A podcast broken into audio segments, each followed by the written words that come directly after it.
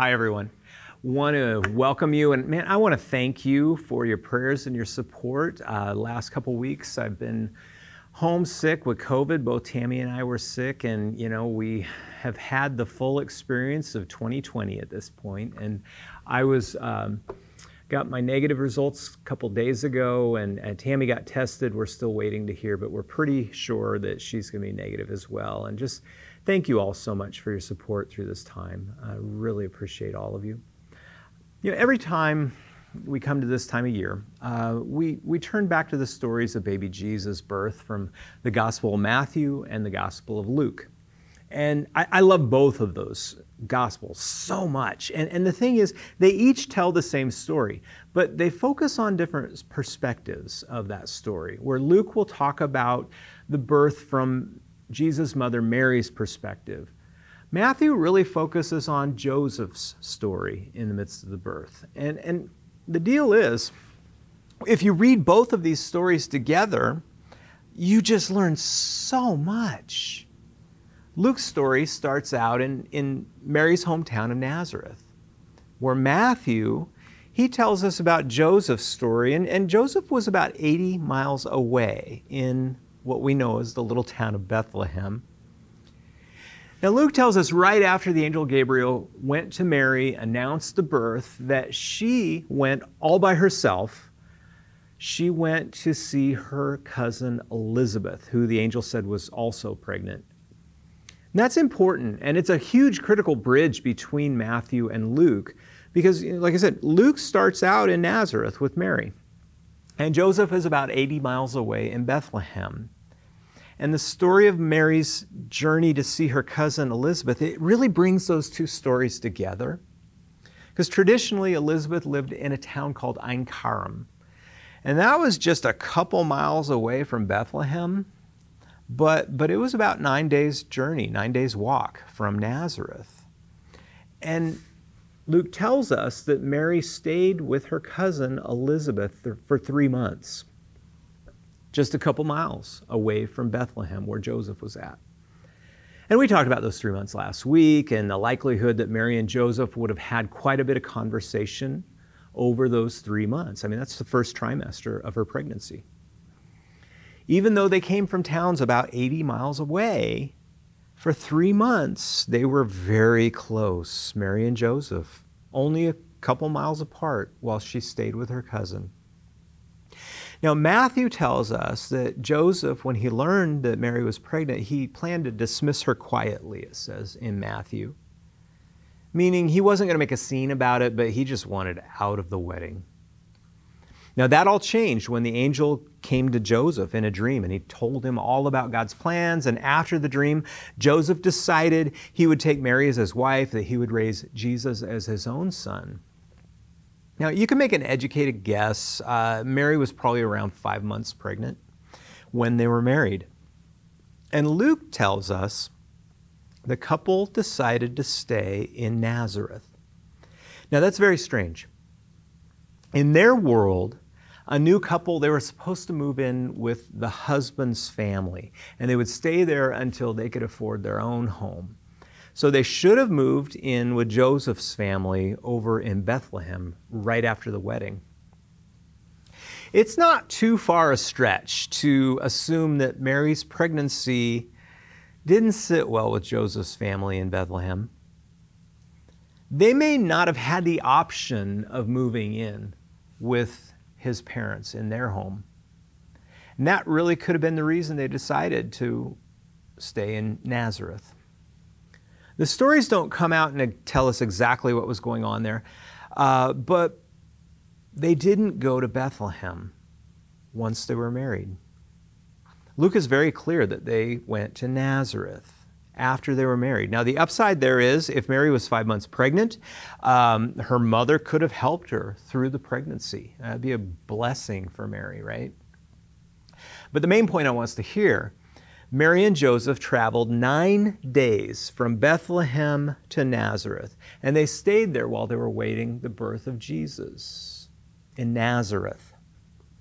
But that all changed in the ninth month of Mary's pregnancy both Luke and Matthew, very clear Joseph takes Mary to Bethlehem in the ninth month of her pregnancy. And then Jesus was born in Bethlehem. Why would he take a nine month pregnant girl on a trip that would normally take nine days walking when she's pregnant? Well, because Roman soldiers came to town and they announced the emperor was calling a census, everyone was to go to their hometown. Pregnant or not, it didn't matter. They had to leave Mary's hometown of Nazareth and they had to travel to Joseph's hometown of Bethlehem. Romans didn't care about a peasant pregnant girl. This was the emperor's decree. So, why a census? That's actually really easy. It was because of taxes. Everyone had to return to the location of their family's estate so their wealth would be assessed for taxes. Joseph's portion of his family estate in Bethlehem, Mary was his wife. They had to return to his hometown of Bethlehem.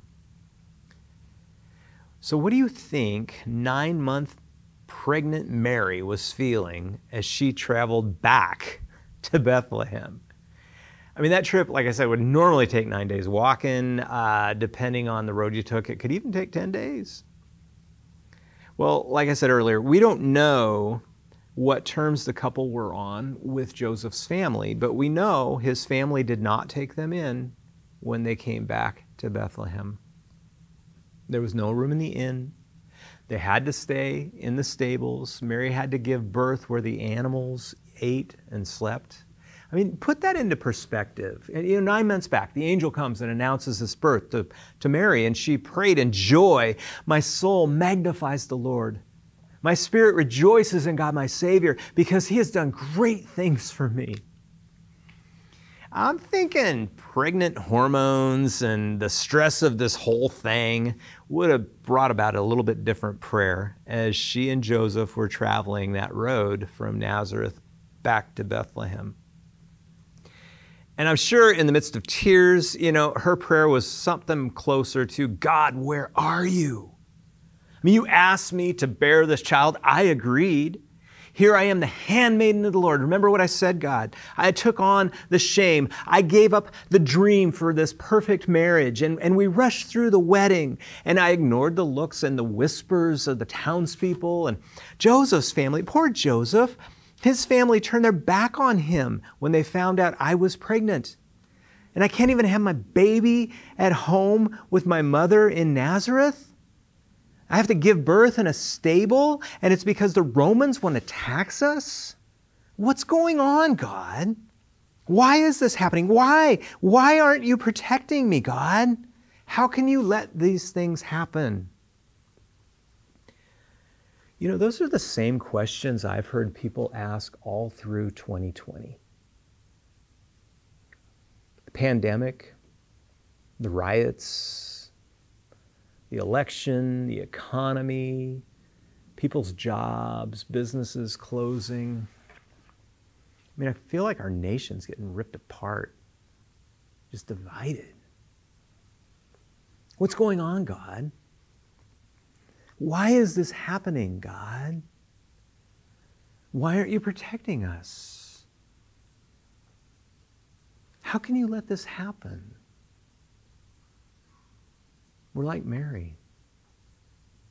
I mean, she couldn't even control the place she was going to give birth to.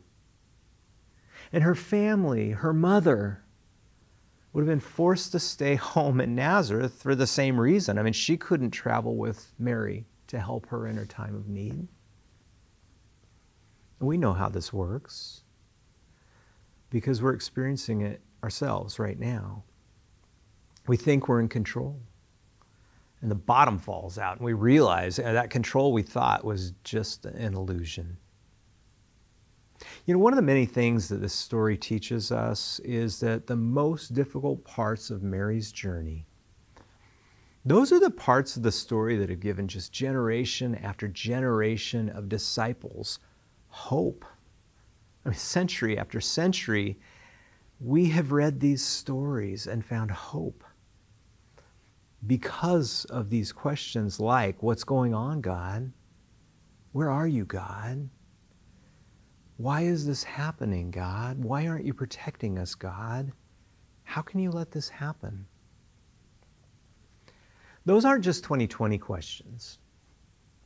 Those are questions that have been asked by every generation since Mary. I mean, war, economic depression, illness, divorce, loss, grief, pandemics, economic devastation. I mean, these things have happened over and over and over again since Mary journeyed from Nazareth to Bethlehem 2,000 years ago. They're not just Mary's questions. I mean, these, these are human condition questions, right? And when we really sit with them, just like Mary, we're going to see how God has been with us through the whole journey, walking through the valley with us, carrying us when we don't even realize it. I mean, the deeper we reflect on these stories, the more we realize Mary, she experienced setback after setback on this journey toward the manger in Bethlehem. But God was with her all the way. And it completely changed how she experienced every one of those setbacks. Same thing can happen to us in 2020. I want us to be clear. God did not intentionally give Mary all of these experiences, you know, so she'd grow stronger or so she'd learn something from them. But God was able to bring incredible hope and meaning out of every one of those setbacks. And He forced every one of these events to be used for His purposes. And of course, Mary grew stronger as she relied on God in the midst of this journey.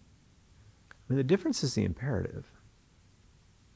But much more important, every part of this story, every single setback, every single tragedy became a tool for God's purposes. Because God is greater than any tragedy. And God can force tragedy, God can force evil to work for his purposes. I mean, take this Roman census, for example. You know, that was for taxes. But because of the census, Jesus was born in the city of David, the place the prophets had foretold long ago. This would be the birthplace of the Messiah. The Savior of Israel would come from this town. We don't have time to detail the whole journey, but every step of the way, God was there, taking care of Mary as she journeyed from Nazareth to Bethlehem. I mean, just in the geography itself, it was like she was walking through the story of Israel, how God had worked through Mary's ancestors, the Israelites. I mean, this road from Nazareth to Bethlehem, uh, it was known as the Way of the Patriarchs. In the earliest stories of the Old Testament, they took place on this very road that she traveled on. As Mary journeyed to give birth to the Savior of the world, she would have passed by the very places that God had been faithful to her ancestors in all kinds of hardship and difficulty. Like the very place that God appeared to Abraham, promised to give him land and his descendants. They would have seen the spot that, that Jacob saw the angels just descending and ascending on the ladder. We call that Jacob's ladder. They would have seen where Joseph, who was the son of Jacob, where he, they buried his bones when they were brought back from Egypt. And Shiloh, where Joshua set up the tent and the ark of the covenant centuries before.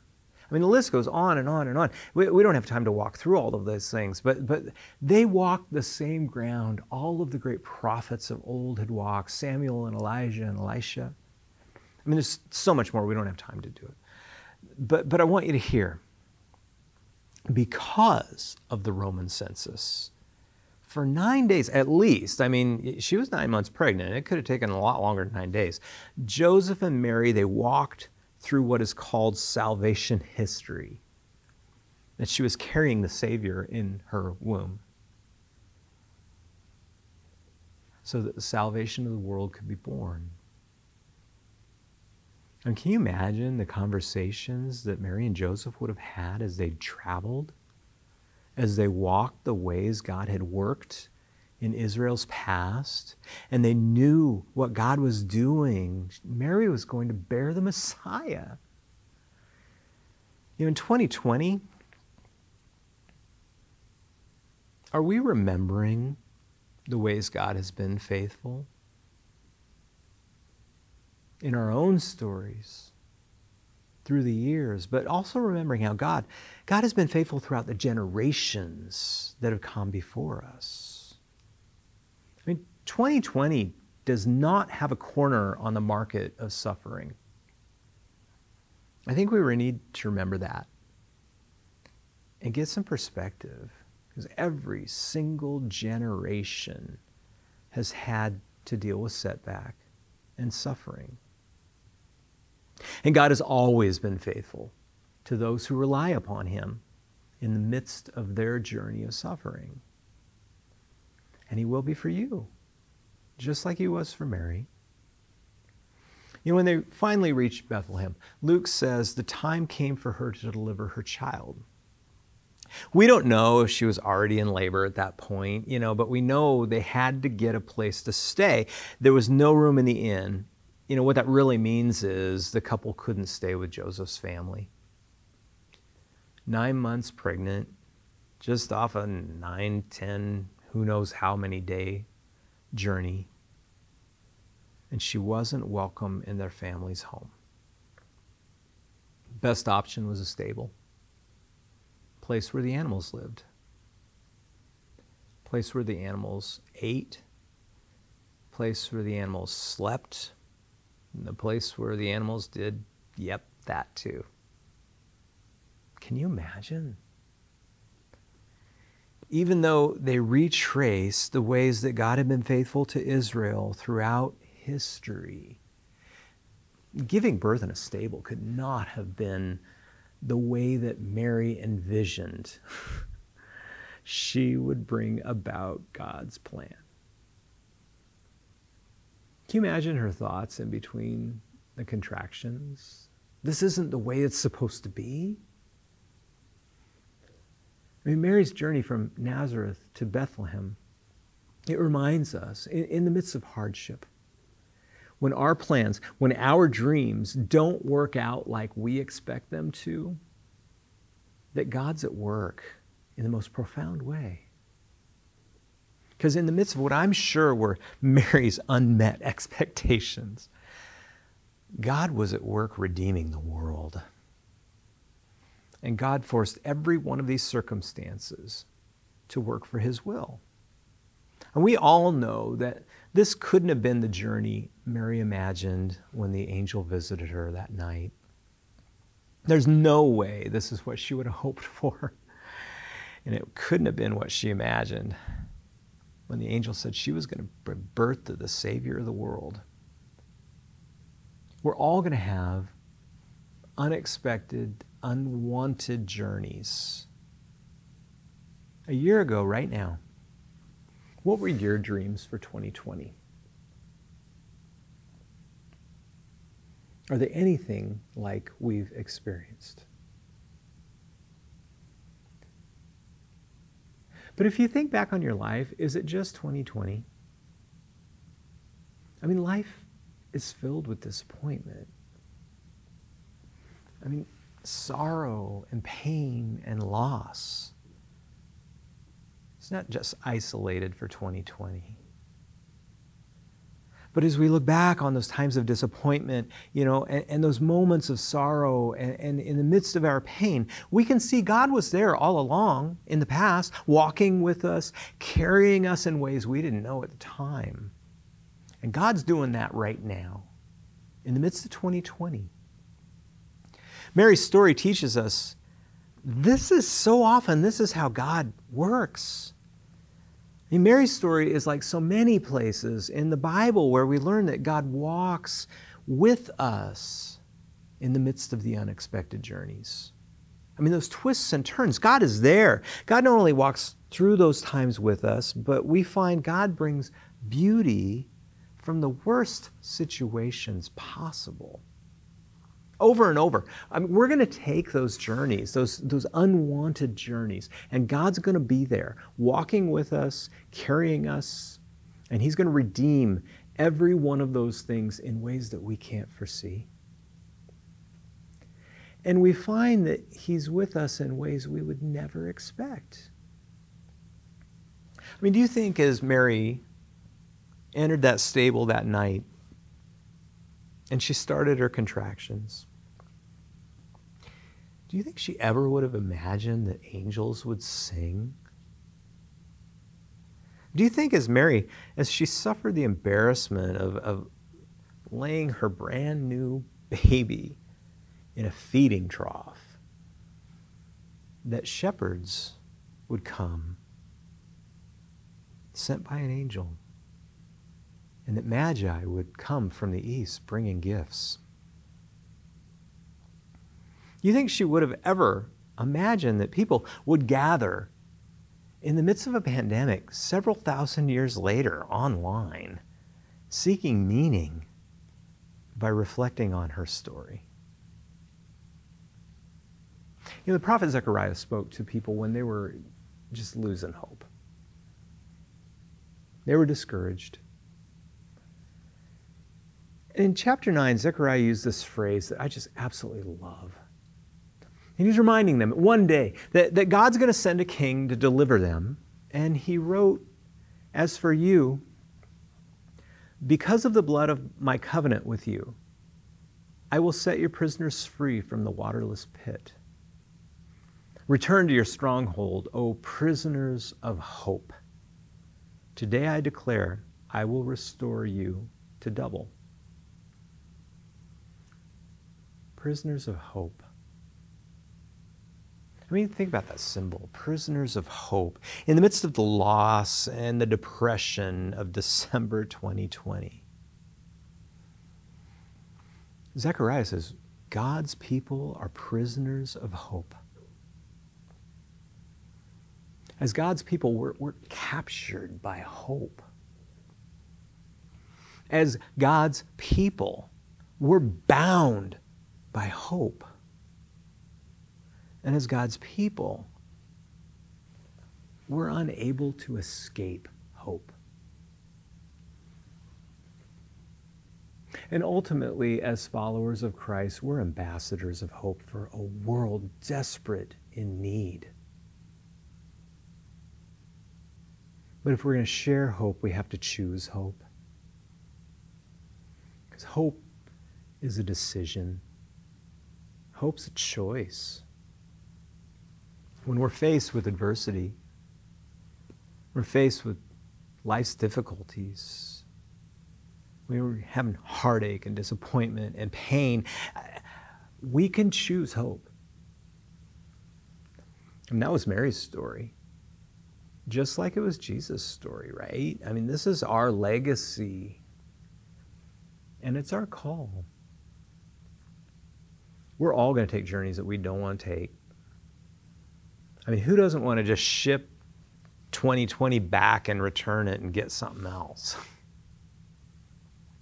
I'm sure that's how Mary felt as she traveled from Nazareth to Bethlehem.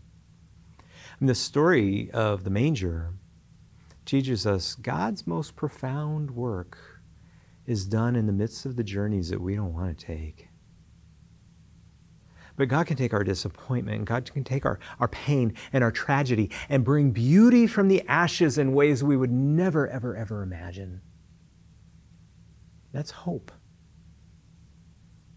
That's what kept Mary going on her journey from Bethlehem or from Nazareth to Bethlehem. And that's what can get you through your journey right now. So that we can be ambassadors of hope. How is God calling you to live in hope, but to share that hope with those around you?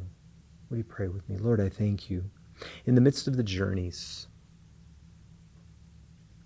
the journeys of expectation and joy, and in the midst of the journey of suffering and pain and loss, I thank you for your presence. And I thank you that there is no tomb of sorrow that you can't penetrate. As you birthed hope in the midst of the most unexpected way. And 30 years later, in the midst of loss, you brought a resurrection. Lord, we claim as a people of hope your presence. In your Son's name we pray. Amen.